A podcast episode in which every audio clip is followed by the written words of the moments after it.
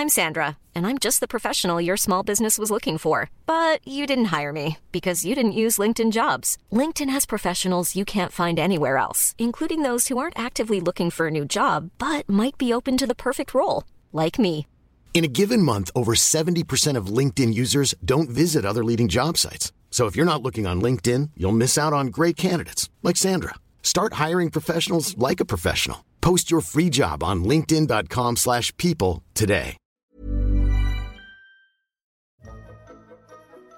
A lot can happen in a year. Trends, debuts, world-altering events, and pop culture and film is there to reflect it all back to us generations down the line. Welcome to the A Year in Film podcast, presented by Hollywood Suite. I'm your host, Becky Shrimpton, and today I'm joined by Will Sloan and Justin Decloux of the Important Cinema Club podcast. You may remember them from the clips we used in our episode on 1992's Love Crimes. In addition to co hosting that podcast together, they also independently record podcasts, and they've co authored several books as well as written them independently. They're also both delightful on the Hollywood Suite A Year in Film TV series, so we're happy to welcome them to the show. Now it's a bit of a joke about a disaster that never happened, but at the time, Y2K was a serious concern. So much so that here in Ontario, prominent members of the government huddled together in a war room with a week's worth of supplies, watching what was happening with ATMs in Australia. The real reason Y2K didn't happen, and we know about it, well, because a Bramptonian named Peter de Jager wrote a three page article in the then widely respected industry magazine Computer World titled Doomsday 2000. The New York Times called it the information age equivalent of the midnight ride of Paul Revere. Sound overly dramatic? Well, let's let you decide. Will Sloan, what was the millennium bug that was going to bring civilization to its knees? Well, what I know is that my parents, sometime around March, told me, "Oh, don't worry, they've got it all figured out." Uh, and I just And Will's I, like, I believe my parents as Yeah. a teenager, so there's They- nothing to worry about. they never gave me cause to doubt them before or since. And um, uh, I also know that you know I've lived through the subsequent 21 years, and you know maybe civilization should have ended. You know maybe we should have just gone out on top. Don't you think? As a kid, I went through the period of fear where somebody on the playground told me that a meteorite was going to hit the Earth for like two weeks. So, you know, Y2K came around and was like, fool me once, shame on you. Fool me twice, shame on me. I think what's kind of amazing to me is that like this was a legitimate thing, and globally, uh, six hundred billion dollars were put into fixing this problem, and it's the fact that everybody globally went in together to be like, "Oh, this is a real thing. We actually have to fix this." And then at the last moment, people genuinely didn't know what was going to happen. So, like, the Chinese government made all of their executives fly on New Year's Eve night just to kind of give them an extra motivation to make sure that the problem was fixed. Like, what a way to go through this. Certain issues did actually crop up. Like, um, at Amway, the computers rejected a batch of chemicals because it looked like it was over 100 years old. And uh, a woman named Mary Bandar, who was born in 1888, she got an automated invitation to enroll in kindergarten. Things were going weird, and the fact that everybody kind of pooled together. But I think one of the things that's so important to keep in mind is that late 90s, early 2000s, a lot of people still didn't know what computers were or what they did. It was still very amorphous. I wonder if that an issue like that came up now, if people could fix it in the way they did in 1999. I would say no. I gotta say though, the vaccine, like the, the fact that we came up with vaccines in a year is pretty impressive. Hmm, that's Yeah, true. You're welcome. I mean, I was still pretty young when Y2K happened, so I don't think I understood what the implications of uh, civilization ending would be. I, again, if a lot of people didn't understand what computers were, I think on a 10, 11 year old boy, especially at that time, didn't understand what computers were. I knew YTV.com, which I accessed sometimes at my dad's workplace, which was where the internet was. Oh, uh, also the Mars Attacks movie official website. There were games that could be played right. there. I did go to the Space Jam website before it was like a cool retro nostalgic thing. If civilization ended, if a, if a bunch of bank accounts got screwed up, I don't. I think that would have left me pretty nonplussed as a ten year old. Well, I think the tr- crowd control of trying to keep people to not panic. So, uh, Ontario Hydro put out ads being like, everything's fine, we figured this out, but you might want to stockpile some food and cash just in case. I mean, as we talk about this stuff now, I'm horrified in retrospect. It's like, wait, you're telling me the Chinese government flew out all of their executives? Like, oh my god, like I should have been much more afraid as a 10 year old. Yeah. Wait a minute. They said the stockpiled cash? Listen, if everything collapses, that cash ain't going to be worth much. well, that's what that, that's why they were watching ATMs because that was one of the things was if computers went down, you wouldn't be able to get cash anymore. So there'd be runs on banks, so people would do that. Mm. And they would have useless pieces of paper in their hands. Sounds pretty good, actually. I don't know. Like we could rebuild from the ground up. Wouldn't that be nice? A lot of this info I got comes from a fantastic article written in retrospect uh, by Eric Andrew uh, Gee. I believe it's pronounced Gee. It's G E E from the Globe and Mail that I recommend if people want to know like the full history of what went down. It's really excellent. Go have a look at that one. But I think that leads us really well into our first film because I mean, computers in the late 90s, early 2000s, totally a mystery. So it makes sense that our first movie today deals with technology and its dangers. It also uses the word data in a way I'm sure most people didn't understand in the year 2000, and it also might not actually understand what data means. Now, Godzilla movies have always been about collective and societal fears. Sometimes Godzilla represents those fears, and sometimes it protects us from other monsters that embody those fears, but then blasts everything with its laser breath. So let's quickly go back to the beginning and talk about all things Godzilla and specifically Godzilla 2000.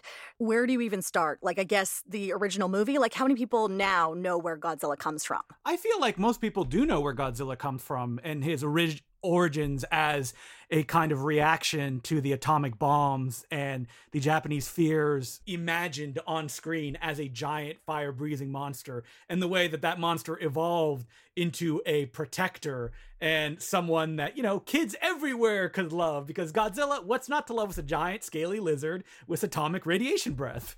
I also do think, though, that in the last 20 years or so, the popular understanding of Godzilla, at least in the West, has evolved significantly because uh, a lot of the boomers were exposed to Godzilla. The boomers and the Gen Xers were exposed to Godzilla on TV in these pan and scan dubbed versions. That inserted Raymond Burr into the first one, didn't it? He was like, "Yes, I oh, he was in the like first one little... and Godzilla 1985." Yeah, what? they just added all these scenes of Raymond Burr just like off to the side. just drinking Dr. Pepper because they were a sponsor. Yeah. And and the the original version of the 1954 film, which is a a much darker and more somber Godzilla movie than most of the sequels, was not widely available in the West until 2004, I think um, because you know there was no internet people were not sharing these files now this is something i think is important to keep in mind is that in japan these movies are taken quite seriously whereas in north america they're considered more of a corny joke would that be fair to say well, i don't think they're taken that seriously in japan considering that there is a godzilla tv show called monster island where it's just a bunch of action figures of godzilla things having fun and having dance numbers but all I know is that I can now zip line into the mouth of Godzilla. Oh, that is a real thing that. if I went to Japan I could do. I think that in the West, Godzilla, uh, for most like genre film fans, probably has the same level that he does in Japan as far as like liking him, liking the stuff that's good, uh, disliking the stuff that's bad. But like Will said, I think that boomers that grew up with him, including the people that worked on this Godzilla 2000 cut for American audiences, they treated him mostly as a joke because the Godzilla films that they saw in abundance were stuff like Godzilla versus Megalon or um, Godzilla's Revenge, which is the one where it's a bunch of stock footage and um, Godzilla's son getting into goofy shenanigans. What kind of goofy shenanigans? Oh. He's got kind of a Barney Rubble voice in the American dubbed version. Hey, let's go on an adventure. Uh oh, Godzilla wants me to fight, but I'm too much of a coward. There, there's a there's a Godzilla movie where Godzilla flies. That's a Godzilla versus the Smog Monster. There's one where he talks in the American version. That's Godzilla versus Gigan. So you know th- these were the movies that boomer audiences really saw a lot, and I think the discourse surrounding Godzilla in the West overwhelmingly until relatively recently was focused on the fact that it's a guy in a rubber suit and how yeah and that's that dumb and fake. How could you do that? While Like- it's changed i think in the present where it's like oh guy in a rubber suit? That's so difficult. There's so much art artistry there. And that's the big difference. I remember when the Roland Emmerich uh, 1998 American Godzilla starring Matthew Broderick came out, which also known as gino godzilla in name only I've also heard it was just Zilla because the original, the, the executive of Toho said that Roland Emmerich took the god out of Godzilla, so it just became Zilla. Uh, well, I remember Good Morning America did a segment on the history of Godzilla movies. And the people that they got to talk about Godzilla were Mike Nelson and the robots from Mystery Science no. Theater 3000, which obviously there's there's a place for that, I guess. But uh, I mean, can you imagine Good Morning America doing that now? Like, if they were doing it now, they might get I don't know somebody who's Japanese uh, to talk about what what this series actually means in Japan, not some like quipsters to make jokes about how it's a guy in a rubber suit. But let's get into Godzilla 2000 itself. Now, you mentioned the Roland Emmerich one. This is actually a response to the Roland Emmerich film, uh, and we'll get into that, I'm sure. But uh, can one of you just give us a brief plot summary of what you can expect going into this one? Take it away, Will. The Godzilla series was frequently shifting around the timeline. So, you know, there was there was a whole series of movies, cycle of movies in the 50s, 60s, 70s. Then in the 80s, they retconned the whole series and said, okay, all those movies don't count except the original. And that series continued into the 90s. Uh, this movie comes after a couple years break in the series, and essentially, this is the only Godzilla movie I think that doesn't concern itself with issues of chronology. It, it doesn't make any reference to any previous movie. It's just Godzilla's out, he's loose you know, we're in media res. You know Godzilla. And Godzilla is now just a fact of life. Mm-hmm. Like there's a Godzilla Watch network that is like, okay, here they come. We're going to do this again. And it's instead of earthquakes, you just have Godzilla showing up. I believe right. the Godzilla Millennium series was really uh, weird in that as the series went on, each new film would often be a direct sequel to the original Godzilla. They were all starting their own huh. chronology, going like, "Ah, oh, the other ones don't matter. Only this one does." So every year there'd be a new movie, and it would ignore the previous, the year's previous movie, and it'd be like, "Okay, forget about that. We're this is this is the second Godzilla movie ever." Uh, again, this is very confusing for casual fans, I'm sure. But for our purposes, Godzilla 2000 comes directly after the first Godzilla. Yep, right. It's the first thing to kick off the new segment of films, which was called the Millennium Run. Correct? That is that is correct. Great. Thank okay. you. That that makes things much easier. But also, we don't really know what happened between the original movie and this. Godzilla's just been around forever as this movie begins, and as it begins, Godzilla has once again risen from his slumber, and he is uh, terrorizing Japan. But there is, as you alluded to earlier, a network, uh, really just like a couple people and like one guy they talked to on the phone. The Godzilla uh, Prediction Network is what right. they're called. And it's a man, uh, a single father, and his young daughter. And there's also a newspaper reporter, a woman who is trying to get the scoop on Godzilla, trying to get uh, exciting new photos of Godzilla. And this Godzilla Prediction Network, they have ideological differences with the Japanese government. The government, who is represented by a character named Katagiri, uh, he, he's from, I forget what his department was, but he wants to just kill Godzilla. Whereas the Godzilla Prediction Network says, no, we have to contain him. We have to study him. There is so much information in this man's cells, in this man. He is so powerful that if we somehow are able to harness you know, what makes them tick. We could have medical breakthroughs, just healing technology that does not exist and that Godzilla could provide for well, us. Well, that's proven to be true, isn't it? Yeah. Only it's used for evil by, because this has aliens, by aliens. Uh, yeah. I mean, this film has a problem that uh, also plagued the first Godzilla 1985 reboot and then like the American 2000s Godzilla reboot is that the filmmakers always go like, we're going back to the basics like maybe we'll have a monster, but not too much because this isn't a goof 'em up. This is the serious Godzilla everybody knows and loves. While the audience is like, no, just have Godzilla fight monsters. That's what we want. We're there for the slap fights. Just yeah, don't on. make it like Godzilla facing off against a flying turd the entire time, which is what essentially happens in Godzilla 2000. That, that's interesting. I, I already feel like I like this movie more than Justin. Um, oh, Will does. But to get to get back to the plot, yes, as you mentioned, there is an alien. They find this big rock at the bottom of Tokyo Bay, and uh, it it levitates out of the bay and it crosses paths with Godzilla as Godzilla is fighting with the army, and you can tell there is some negative chemistry between Godzilla and this big rock. But then the rock starts to crumble, and you find out that there is this shockingly beautiful um, CGI uh, uh, spacecraft. It looks like Terminator liquid metal. I was going to say it's like a cross between uh, the Flight of the Navigator ship and an art palette. Yeah, and it looks it looks very Ed Wood kind of uh, like CGI Ed Wood spacecraft. And it flies around and it eventually just lands on top of a building. Meanwhile, the Godzilla Prediction Network they do some exciting research into Godzilla's cells and find out that it can Godzilla can regenerate his cells faster than uh, a- any creature known to exist, and they call this they call this uh, t- uh, ability Regenerator G one.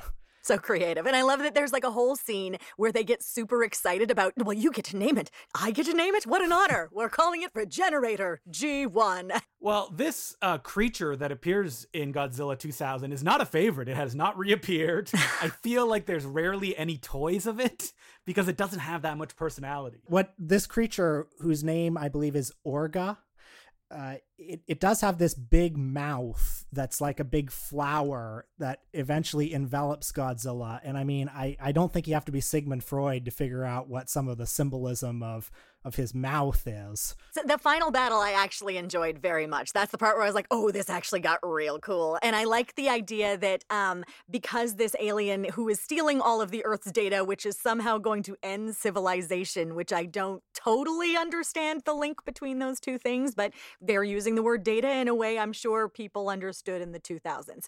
It is taking on aspects of Godzilla as it's taken its regenerator G1 and it becomes this weird, like mutated version of Godzilla. I think is really kind of a cool idea.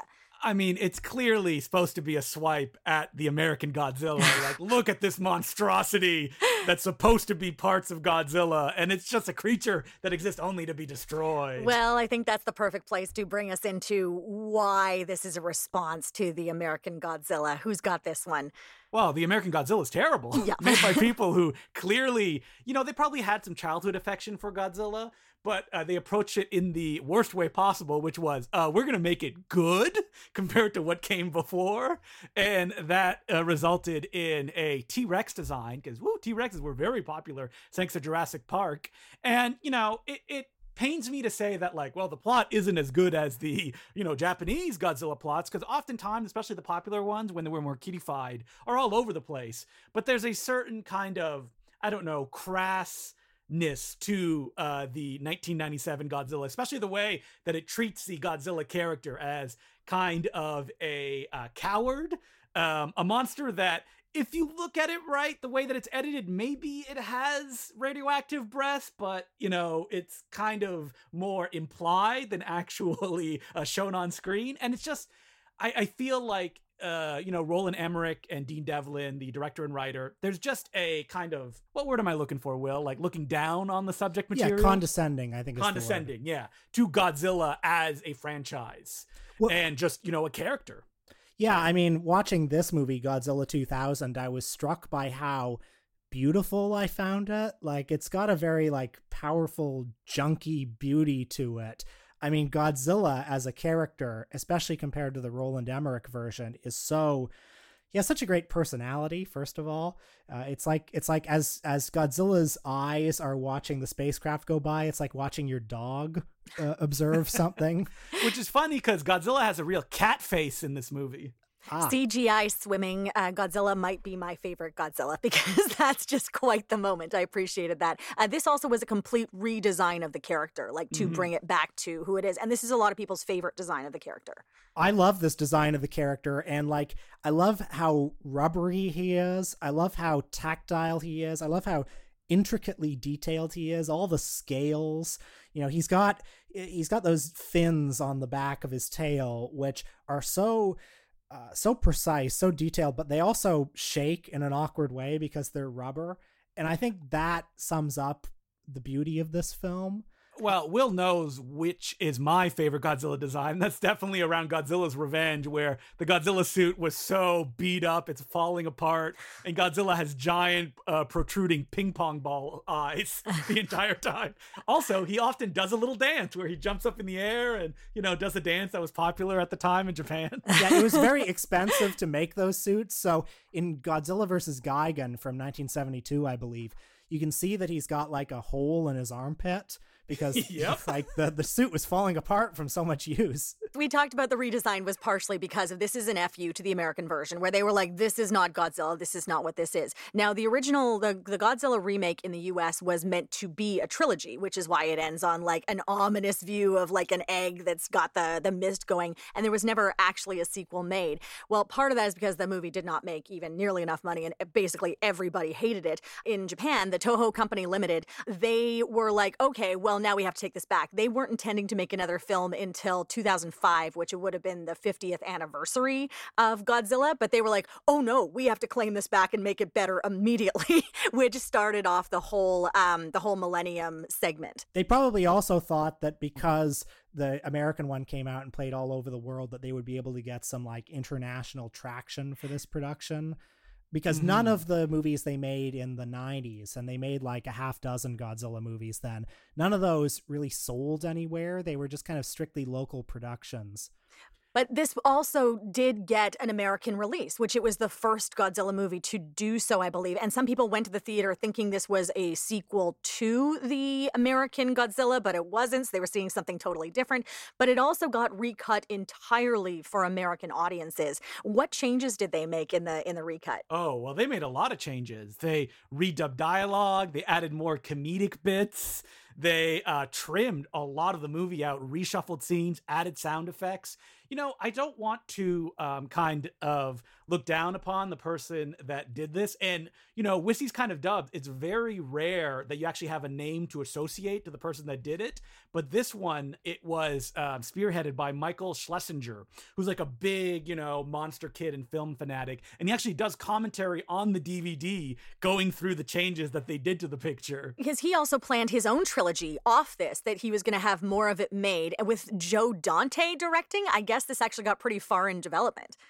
I mean, that sounds like, in retrospect, he's like, "Oh yeah, this was gonna get made," but I, I, it would be hard for us to see that coming out. Yeah, his Godzilla Reborn project. The way that Asian pop movies were treated in the United States uh, at that time was very different than it was now. I mean, Rumble in the Bronx with Jackie Chan had come out in 1995 and was very successful. Michael so. Schlesinger actually was the one who brought that over, and so that was what was, some of his cred was was that he brought in Rumble in the Bronx, and everybody thought it was going to be a joke, and it was a mega hit. I did not know that. Well, that's yep. interesting. I mean, the American version of Rumble in the Bronx was shorn of an awful lot of footage too, and there was a whole wave of Jackie Chan movies that came out from Miramax and New Line that also had like 20 minutes cut. Like some of them are just incomprehensible. You can't you can't tell what's happening. And you know, if if uh, the the reasoning behind that was, listen, these are Asian movies and we're trying to sell them to an American audience. It's a whole different market. And I feel like it would just be very different now. First of all, uh, the, these movies I don't think these movies would open on 2000 screens anymore. Uh, there are so many different niche distribution channels. You can uh, micro target these movies on Netflix, where like you know, something like the Ip Man movies are very popular to a certain audience on Netflix and in limited theatrical release, but people didn't know how to market stuff that way in the in the mid 90s. So all there was was, well, let's let's take this and dub it and uh, try to fit it into a kind of American template. Now I think people would regard that as a little bit racist. Yeah, which just is, a little. I've heard the uh, Michael Schlesinger talk about it, and he's like, "Well, I had to fix the movie.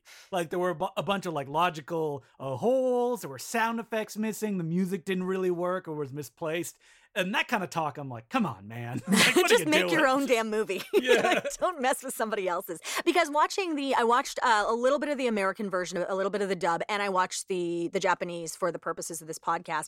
And the the American one really does make it a joke, where like they were worried about one of the uh, one of the people who's under attack by Godzilla yells Jesus uh, in the Japanese version, and in the American version they yell Great Caesar's ghost yeah, it's, it's, it's the like, editor sorry, of the what? newspaper.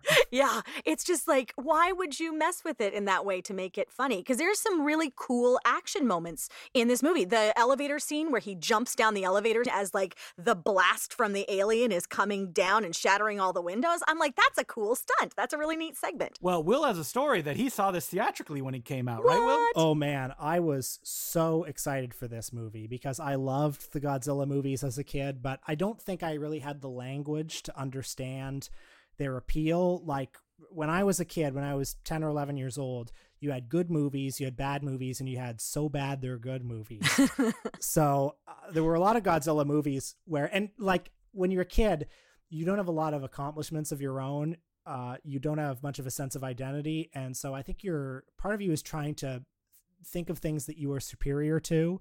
And if you can see a movie like Plan 9 from Outer Space or a movie where a guy in a rubber suit is a monster, you can very easily say, that's so fake. How can they think that's real? What were they thinking? So that's, I guess, how I appreciated these movies when I was 10 years old. I mean, looking back, I think these movies are all very beautiful, and anybody with two eyes can see uh, just just the sheer tactile beauty of them. Especially Godzilla 2000 here, where some of the night scenes, like that final battle at the end, where there's that incredibly detailed cityscape and there this there's this beautiful neon light, this very beautiful filmy look to everything. I, I, don't know. I, I just loved looking at it, and it was seeing Godzilla 2000 in a theater um, when I think I realized I had a bit of an epiphany like, oh, wait a minute, like they get it they they get that it's a guy in a rubber suit and this is a whole other kind of beauty. Yeah shift your head into what exactly they're trying to do. Shift your reality. It's almost a suspension of disbelief of like this is what this world looks like. Yeah as opposed to like an eyesore of a cgi creation that as a society we've all accepted like oh this is good. We'll accept this yeah, even though it's as far from reality as it can get. Godzilla has mass and he has weight and he has texture. And when you look at the 1954 movie yeah, you know it's a guy in a rubber suit, but the black and white photography is so enveloping and uh, the creature has such presence as a physical object and the model work is so detailed and intricate that you start to accept this world on its own terms and it becomes almost dreamlike. And I think Godzilla 2000 in its best moments has a bit of that too.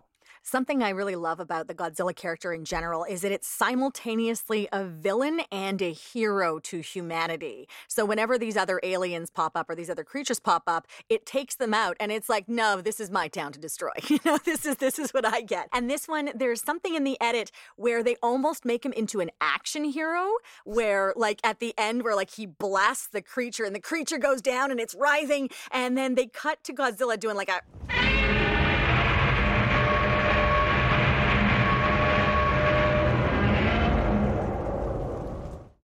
And it's almost like that's his like Arnold style tagline of like, have a blast, bitch. You know, that's almost feels like what they've edited it into. Well, the reason that I think that Godzilla has so many fans as he does is that he isn't pigeonholed as like a hero or a villain. He's just a big monster that's going on his own way and he's pissed off. And when he gets angry or he fights like another rubber suited creature, it's great, especially when you get real, like ferocious Godzilla, just ripping into them, taking hits, never going down, but finally just winning the day to walk off into the sunset, into the ocean. And the audience, you know, they jump to their feet and they're like, Yay! He's gonna destroy us all! yeah. It's, it's very weird. He may be a monster, but he's our monster. I mean, Godzilla Millennium ends with Godzilla just walking through the city, blowing up buildings. And it right has that beautiful roll passage of dialogue, at least in the English language version. Why does Godzilla keep protecting us? Maybe it is because Godzilla is inside each one of us. yep, it's in the Japanese version too. Oh, oh my gosh! Oh my gosh! There's, you mentioned Jurassic Park earlier and the resonance of that. The entire opening sequence where uh, Godzilla shows up for the first time is directly out of Jurassic Park, where they're literally in a jeep and the eye shows up and blinks at them, and then they have to go in reverse. I'm like oh, this is like sh- almost shot for shot Jurassic Park. This is wild that this had this influence. I would say that the other major influence on the film is Twister. Oh, because yeah. that's essentially what they're doing is they're chasing a natural disaster and it goes through the same beats as that movie. That's so weird. Oh yeah. All right, I think that is the perfect place to move into an American film which is also taking a turn on a classic story. So, when we come back, we're going to look at a movie that made Toronto into both London and New Orleans to varying degrees of success. Buildings entirely made of glass, like Brookfield Place and the Enercare Center. Can't be Canada. Can't be Canada. Uh, what vampiric globetrotter would be threatening the new millennium with their ancient evil? It's Dracula 2000, and that's coming up after the break.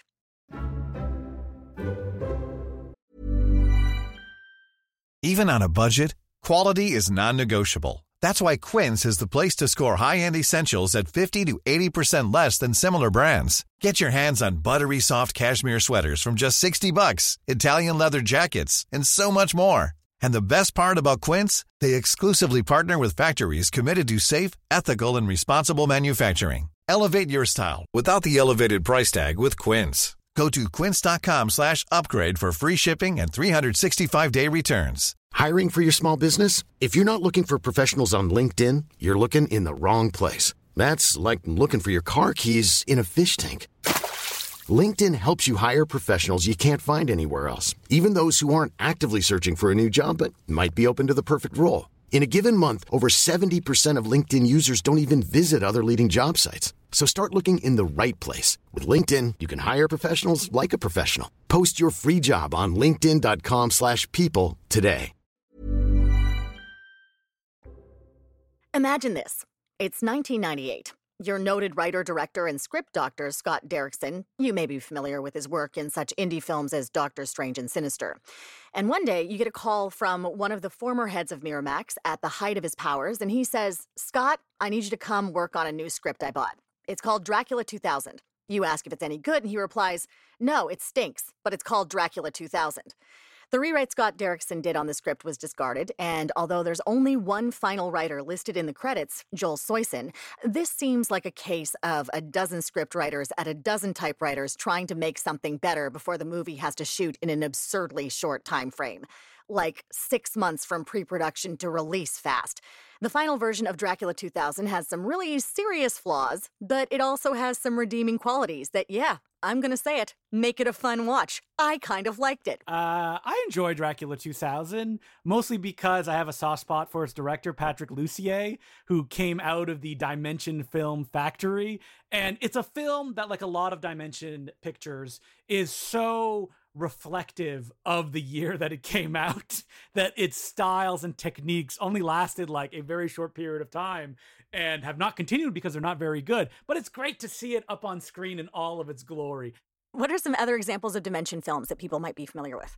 Uh, you have the faculty you have scream i can see all the posters in my mind's eye just a bunch of generic teenagers all standing uh, in front of nothing and that was a dimension horror poster staple My friend refers to this particular genre as soft goth, and I think Soft that's the perfect sort of encapsulation of it. Will, you did the uh, the Godzilla 2000 description. Justin, why don't you give us like a quick plot summary of Dracula? So, Dracula 2000 starts like all great Dracula uh, films do, with a bunch of robbers breaking into a Toronto landmark, but in this movie portrayed as Van Helsing's home to steal. Uh, they seem pretty unclear on what they want to steal, but they stumble upon Dracula's coffin and they pop it open and bring it on a plane. And uh oh, who pops up but Dracula himself, played by Gerry Butler in a very long wig.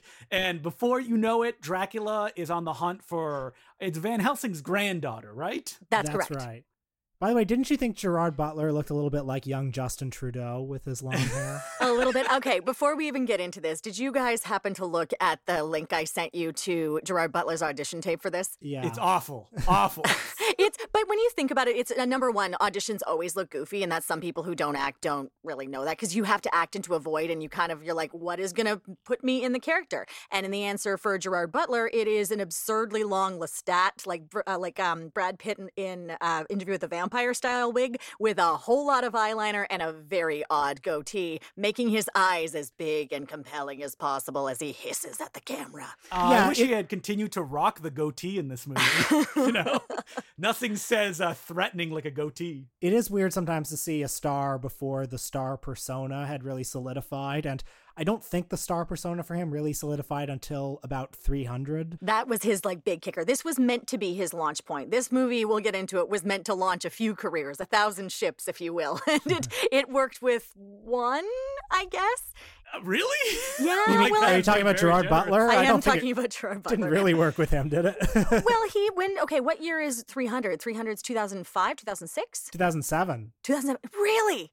Really, it's that She had far. she had Phantom of the Opera in between Right. there too, which was Which was another also a and big don't failure. failure. forget Lara uh, Croft, The Cradle of Life, and Timeline. Man. Those did not uh, propel uh, Gerry Butler to the heights of stardom. Someone really liked him, didn't they? I mean, it's a classic, like a casting agent either has blackmail information on Oh, some people that are doing casting because it's it's like, oh, Sam Worthington is in every movie this year, or Jai Courtney for some baffling reason. We didn't really finish the plot summary, but all you need to know is that then he starts running amok in uh, New Orleans, and uh, Christopher Plummer playing Van Helsing. Thank you, Canada, for that casting. He then has to hunt him down. His partner is Jonny Lee Miller, who's also trying to help with the hunt. Uh, and then you get like your bevy of beautiful women. Uh, the best friend of Mary is played by Vitamin C, who they're also trying to make a star at that point. As we go on. We're gonna get into that. That's another person they tried. Let's not forget Jeri Ryan as Yes! a, a, a newscaster who's another one of Dracula's brides. Guys, Star I think you're, you're you're forgetting the most important character out of all, and that is the Virgin Megastore. Yes. Okay. So this, uh, when I first saw the Mary character wake up because she has all these compelling dreams. Who could they be about? This mysterious man, Dracula. Obviously, it's about Dracula. But she wakes up and she's wearing a nightshirt for the Virgin Megastore, and I was like, oh, that's a cute little reference. That's funny. No, no, no. She works for Virgin Megastore. You spend the entire, you spend like whole scenes there, and here's what's so wacko.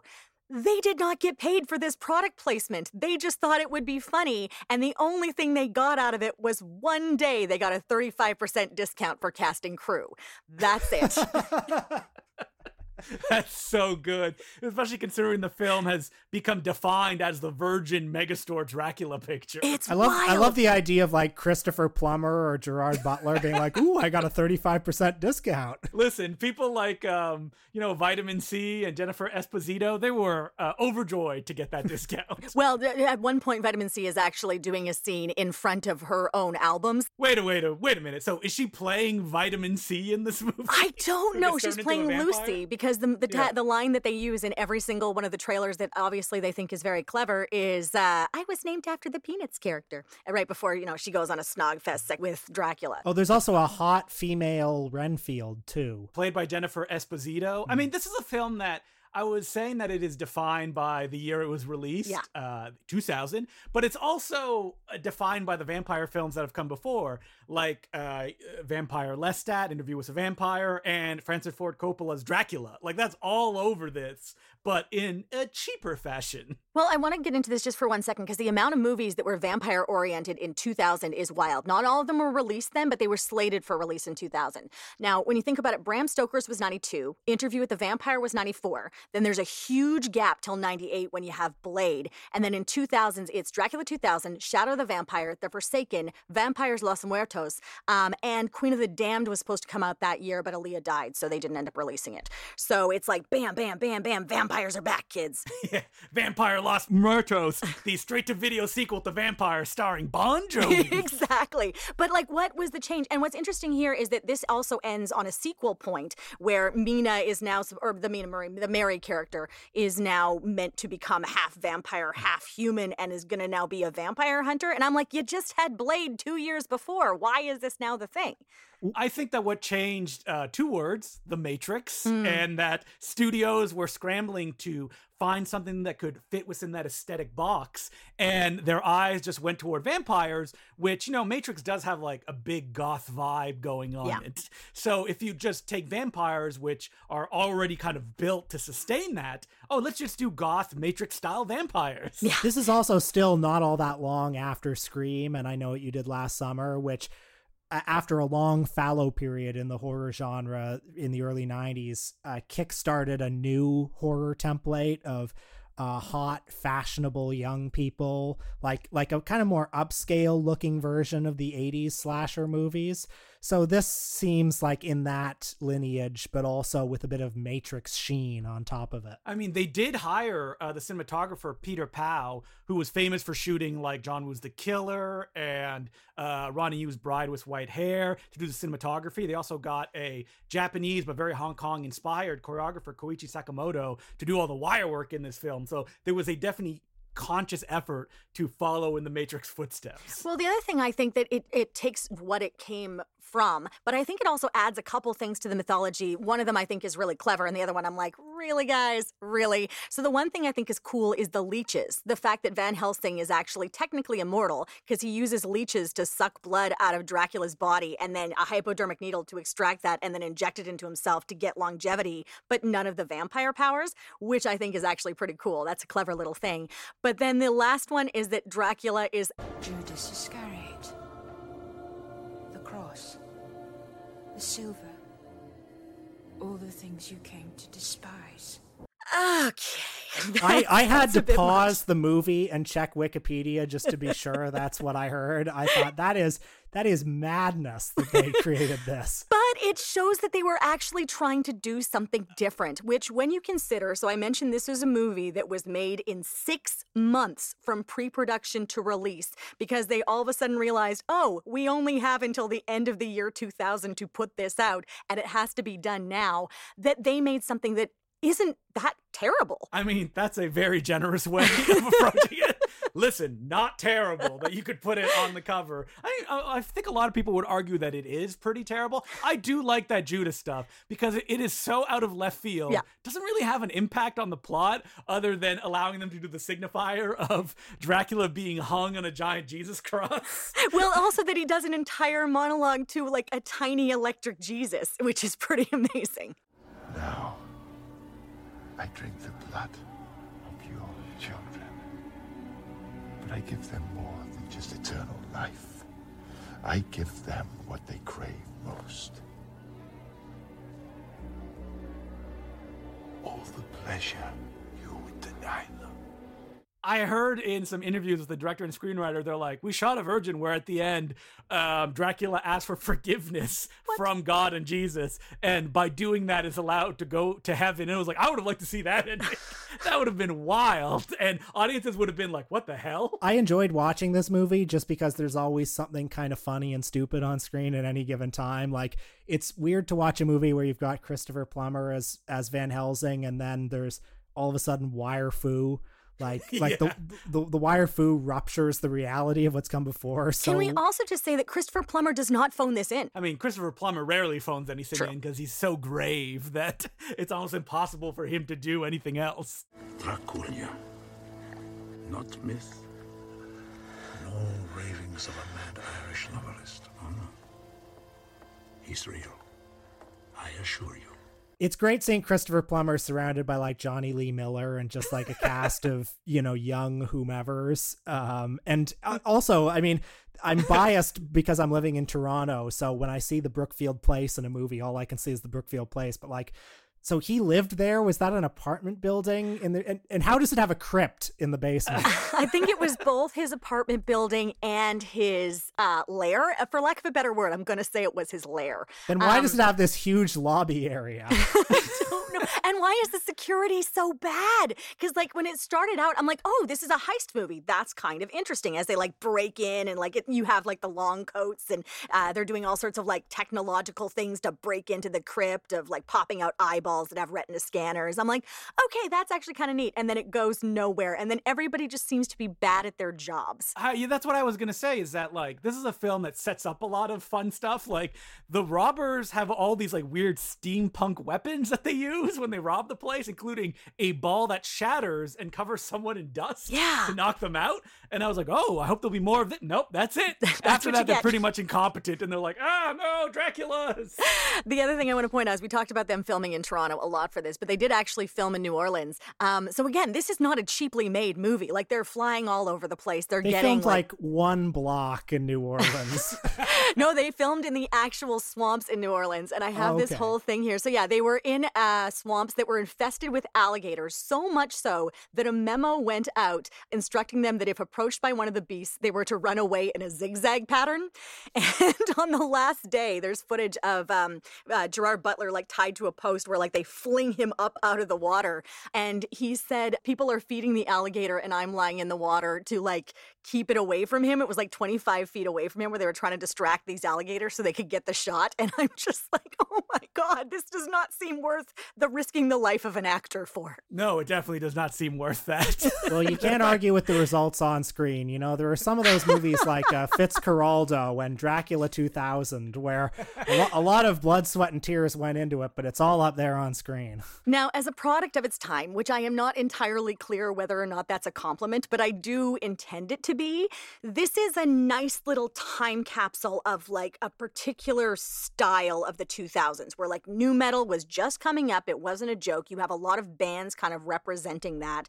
Um, you have a certain t- style of fashion. There's a uh, like a, a, language people are using, like a like a um, uh, what's like slang that people are using. It's very 2000, and that's kind of fun. I feel like there's a drinking game that could be associated with this very easily. I love the scene where uh, Dracula looks at a giant monitor that's showing a documentary about goth things. Yes, and then he just goes, brilliant.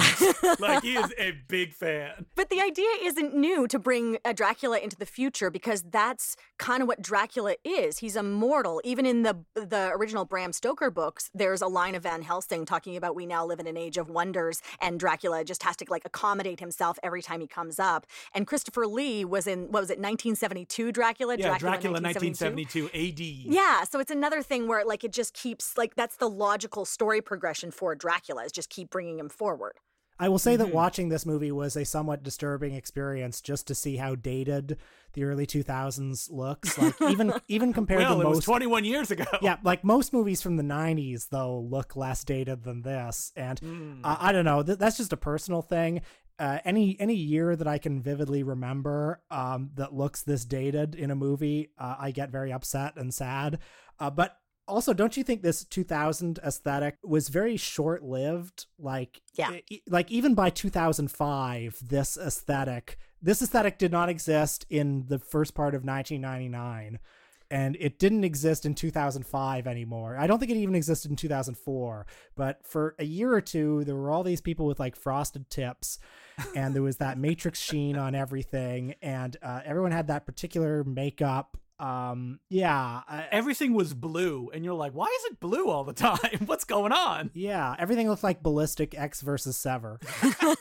Uh the classic film directed by Kaos that everybody remembers. That's that's funny actually you brought that up and i'm like i remember that movie because it filmed in vancouver when i was living in vancouver and people were a lot of people i know were cast in it or going out for it. I think that is the like final movie of the 2000s is ballistic Ecks versus Sever. There's nothing else to say after you've made that picture. Also i think there's something very early 2000s about the toronto locations in this movie because before sars hit toronto in mm. like 2003 or so every bad hollywood movie was shooting in toronto uh, and you know, there's there's a whole wave of movies like Driven with Sylvester Stallone or Exit Wounds with Steven Seagal. I mean, I'm forgetting a whole bunch of others. Or The Tuxedo with Jackie Chan, where it's always like, oh yeah, we're gonna see the U of T campus at some point. We're gonna see Casa Loma at some point.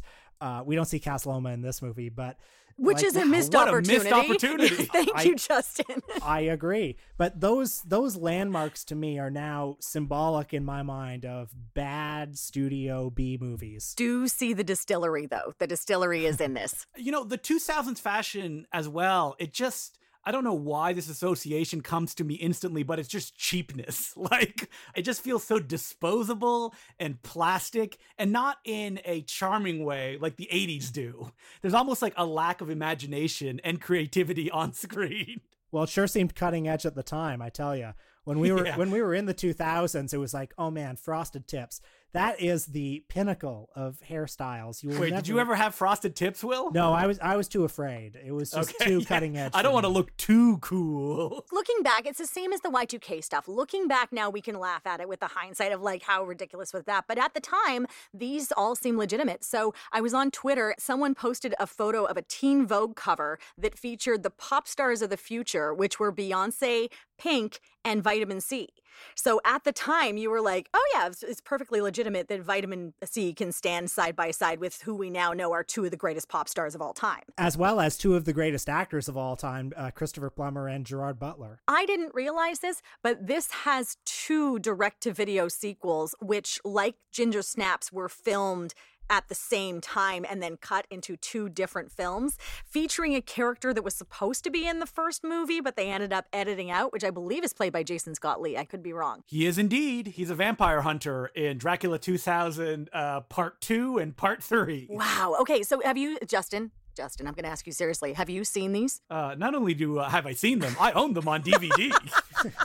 so Dracula 2000, uh, from what I uh, was able to discern, was their original pitch for um, the first one, which is that a bunch of college students kidnap the like corpse of Dracula and put him in like an abandoned building and do like a reservoir dog suicide kings on him. What? Where they like Dracula who is kept under like sunlight lamps, like he kind of like psychologically um, you know, turns them all against each other. So this is like a real budget movie. It takes place in one location. And uh, yeah, that's basically the plot. And what's fun about it is it feels like, in a rarity, the director and screenwriter of Dracula 2000 also made the DTV sequels. And they get to be much weirder. Like they bring in like a bunch of lore um, like Dracula can't like cross a body of water. Mm. If you throw a bunch of rice in front of him, he has to count them all before he can keep moving. Oh, that's a deep Like- cut. And so there's some fun stuff in that. Like, for example, the rice thing, when Dracula finally escapes, they throw out a thing of rice and Dracula goes, one, one, two, three, four, five, six, 70 million pieces of rice. Like, he just counts it instantly. Like, that's the joke. That's why I think there's so much love in this movie, even though it was made at lightning speed for almost no budget, is that like they are genuinely trying to make new things and pay homage to the actual story. Yeah, and I mean, you definitely feel the budget in Dracula. I, they just called it Dracula 2 Ascension, but it's more fun to call it Dracula 2000 Part 2. um, it- you also have Jason Scott Lee, which is kind of like, you know, a martial arts vampire hunter, which is fun. And he would go on to be the main character in the third one, where this is like the real bottom of the budget, like a shot in probably Bulgaria, I'm going to say. I think they were in actual Romania for this. I remember re- reading an Oh, interview where they Romania? got to go to Romania And properly. Jason Scott Lee and his comedic partner, Jason London. oh, that's dating it. Oh boy. and I think that at that point, obviously, uh, Gerry Butler does not come back, but Rutger Hauer plays Dracula, credited as Dracula 3. Okay. and it, it is super weird. They like fight, Dra- uh, they fight uh, circus performer uh, Dracula, so they're on like stilts and stuff like that. Am I wrong that Rutger Hauer is actually brilliant casting for that character? Yeah, he is uh, definitely. I think he's because he was also in Dario Argento's Dracula, which is another awful movie. He plays Van And- Helsing in that one. Right, he doesn't play Dracula, but uh, in Dracula three, uh, it's- ah man, it's tough to say. Two thousand part three, Rutger Hauer plays a Dracula that's like hooked up to like a bunch of computers. He's like techno Dracula. Yeah, Wild. And there is also a Dracula 3000, but that has no relationship to this where Dracula's on a spaceship. as he should be. Okay. I mean, if you're going to three thousand, oh man, I forgot. I'm just looking at IMDb right now. Roy Scheider is in Dracula three uh, two thousand part two. Oh god, bottom of the barrel. I think that is the perfect place to leave us. Uh, so, once again, I want to thank Justin Decloux. Thank you so much. My pleasure. Thanks for having me. And Will Sloan, thank you so much. Thank you. And once again, you can hear both Will and Justin in their podcast, The Important Cinema Club. When we come back, we're going to be looking at a movie where the script was in a major bidding war at Sundance, and Spike Lee and his production company won out. Will it win over our hearts? Oh, you bet it will. It's real good. That's coming up next week. Thanks for joining us for this episode of the A Year in Film podcast from Hollywood Suite. If you enjoyed the show, please remember to rate and review us on your podcast platform. Want to email the podcast? You can do so at podcast at hollywoodsuite.ca. Find us on Facebook, Instagram, Twitter at Hollywood Suite. Hollywood Suite is the home of the movies that shaped the 70s, 80s, 90s, and 2000s. Always uncut and always commercial free. Hollywood Suite lets you experience movies the way they were meant to be seen on four HD channels and Hollywood Suite on demand. Subscribe today at hollywoodsuite.ca. The A Year in Film podcast is hosted by Becky Shrimpton and produced by Becky Shrimpton, Alicia Fletcher, and Cam Maitland. Our guests today were Will Sloan and Justin Decloux. Supervising producer is Ryan Maines. Executive producers are David Kynes and Julie Kumaria. Creative consultant is Emily Gagne. Audio engineering by Andy Reid. We'll see you next time.